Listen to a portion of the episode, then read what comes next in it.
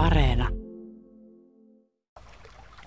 Mitäs sitten 75 metrissä? No, Miltä se alkaa no, tuntua? Ei, ei se siinä mitään, tuota, kaikki, koko ympäristö on ihan sinistä. Siellä on kaikki muu, muun värinen valo on hävinnyt, se suodattuu pois veteen, kun se tulee ylhäältä. Ainoa mitä siellä näkee vähän värejä on, on tuota, jotain fluorisoivia eläimiä tai sitten bioluminisoivia eläimiä, jotka lähettää tiettyä. Mutta ei ole vielä täysin sysipimeätä niin kuin jossain ei, ei, kilometreissä, se on että siellä on semmoista sinistä. sinis, joo. Hmm. Se on vähän niin kuin tuota, tiettyyn aikaan illasta, kun tuota, alkaa, alkaa hämärtyä. Niin. Semmoinen sininen hetki, Joo, joo. mutta se oli niin kuin koko ajan. Joo. Mä tulin Ingarskilan joelle tapaamaan Seppo Kolehmaista. Seppo on tehnyt pitkän uran biologina. Hän on ollut töissä ympäri maailmaa, muun muassa Yhdysvalloissa ja Puerto Ricossa. Varsinainen syy, miksi me ollaan täällä, on meritaimenet. Niitä yritetään auttaa tekemällä kutusoraikkoja tuonne puroon. Vaikka kunnostus on tosi fyysistä hommaa, niin me ehdittiin tuleen tänne yläjuoksulle keskustelemaan hetkeksi Sepon uran vaiheista.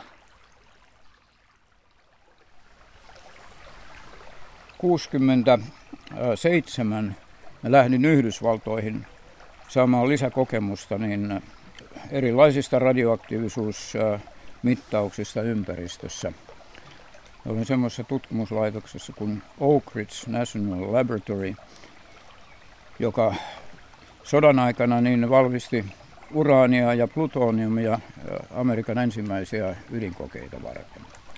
Silloin kun minä sinne sitten muutin, niin vuonna 1967 syksyllä, niin siellä oli 15 000 tutkijaa hmm. töissä, mutta ne, ne, se käsitti se laboratorio kaiken näköisiä aloja. Ja se osasto, missä mä olin, oli nimeltään radioekologia.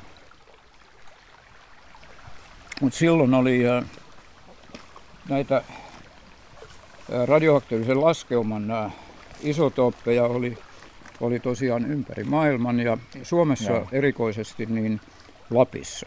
Siellä oli erikoinen äh, ravintoketju, jossa saamelaiset, erikoisesti poromiehet, niin äh, sai eniten äh, Cesium 137 isotooppia. Ja se johtui siitä, että tämä laskeuma, joka tuli Nuolen Semlialta, niin se kerääntyi jäkälään. Jäkälä ottaa ravinteensa niin ilmasta, mikä putoaa niiden pinnalle. Se kerääntyy jäkälään erittäin tehokkaasti ja sitten Kyllä. rikastui sitä kautta poronlihaan ja poromiehet saattoi syödä päivittäin kuivattua poronlihaa niin paljon, että se vastasi kolmea kiloa tuoretta lihaa. Niin. Ja siinä on sitten aikamoinen määrä jo laskeumaa. Kyllä. Eli siellä Lapissa niin poromiehillä oli noin satakertainen Cesium 137 pitoisuus verrattuna eteläsuomalaisiin. Mu- Muista sitten alettiin kouluttaa biologiaa tulevaa atomivoimalaa varten.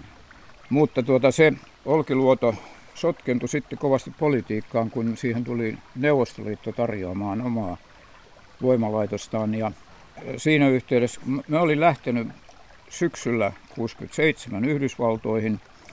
Tämä Suomen atomienergian neuvottelukunta, joka vastasi Suomessa niin tämän atomivoimalan luvissa ja muista ja kehitti rauhanomaisen atomivoiman ä, käyttöä yleisestikin. Ja ne tuota, henkilöt, jotka oli siinä, niin ne sanoivat kaikki itsensä irti tästä tämän Neuvostoliiton tarjouksen mm. takia.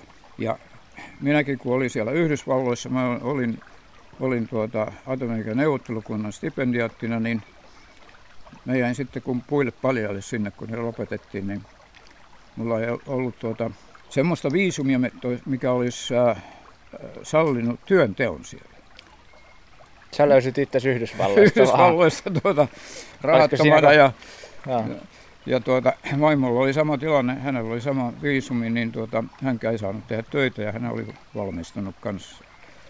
Sain sen verran mutkan kautta sieltä niin tuota, rahoitusta, että mä pääsin sitten suorittamaan väitöskirjan loppuun ja sain tutkinnon ja sen jälkeen sitten niin Yhdysvaltojen atomienergiakomissio niin tuota, puolsi minun ja mun vaimoni viisumia ja sitä kautta sitten pystyin hakemaan sieltä työpaikkaa. Ja niin mä sitten jäin Yhdysvaltoihin ja olin siellä, olin Suomesta pois kaiken kaikkiaan niin 40 vuotta. No tuota, seuraava projekti oli sitten, kun mä hain työpaikkaa ja mulla oli useampia mahdollisuuksia, mutta kaikkein mielenkiintoisin oli Puerto Ricossa meribiologina. Ja, ja tuota, niinpä syksyllä 69 niin mä muutin Puerto Ricoon Mayagüez-nimiseen kaupunkiin ja toimin siellä semmoisessa, se oli myös Yhdysvaltojen tämmöinen atomitutkimuslaitos, Puerto Rico Nuclear Center, ja niillä oli tämmöinen radioekologian osasto siellä.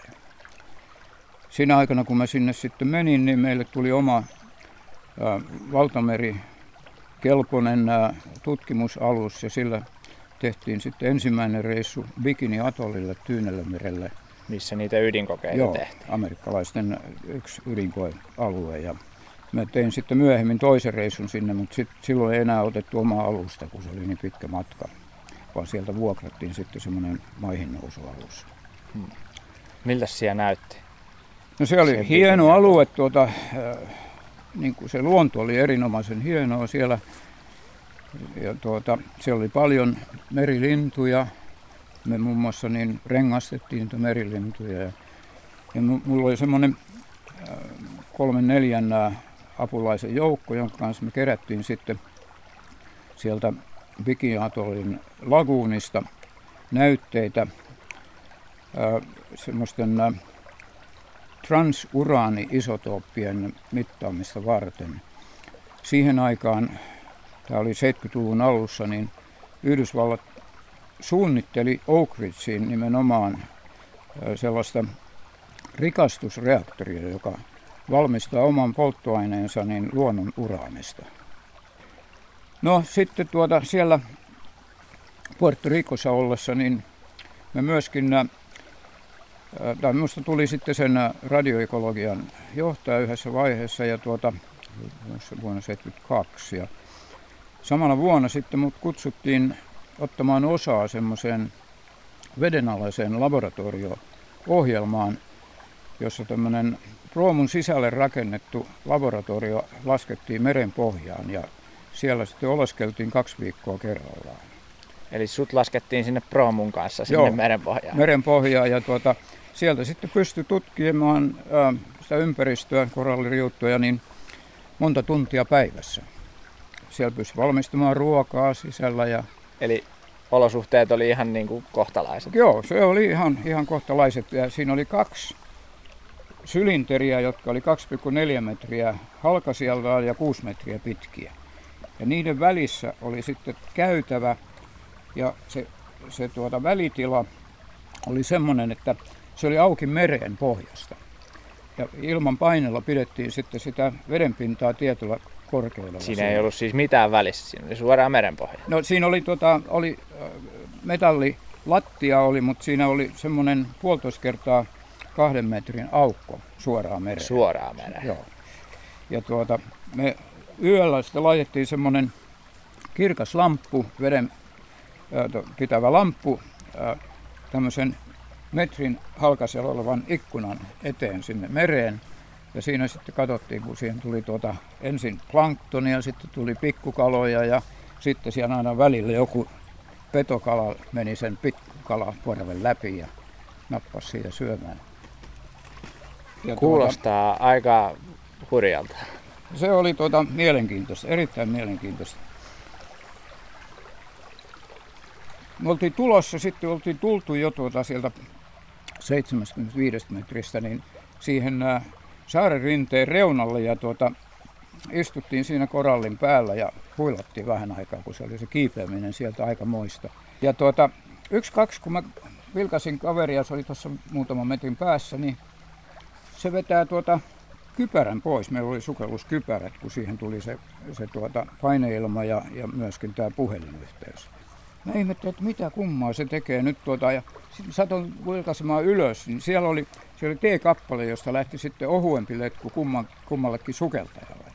Niin hänen letkunsa oli tuota irronnut sieltä. Ja ilmaa tuli siitä päästä, tuota, tuli, tuli hirveällä vauhdilla, mutta mä sain sitten itse pyst, pystyn saamaan tuota riittävästi ilmaa omaan ja tuota, regulaattorin. Ja Eikö kaveri mennyt sitten ihan paniikkiin siinä kohtaa? No oli se vähän hätkähtänyt sen verran, että kun meillä oli tankit selässä kaiken Aivan. varalta. Niin, että oli vielä ja, niin ja kuin tuota, tavallaan sitten se... siellä oli regulaattori tuossa vyön alla ja, tuota, ja naamari. Se oli pannut regulaattorin suuhunsa, mutta kun se oli hätäisyydessään kiskassut sitä naamaria, niin siitä meni panta poikki. Sitten nähnyt tuota kunnolla, kun se ei saanut naamaria päähänsä. No mä joudun sitten tuota kantamaan, keräämään sen letkun yksin ja tuota ohjaamaan häntä sen korallirilta yli sinne meidän sinne latsaluuppaan.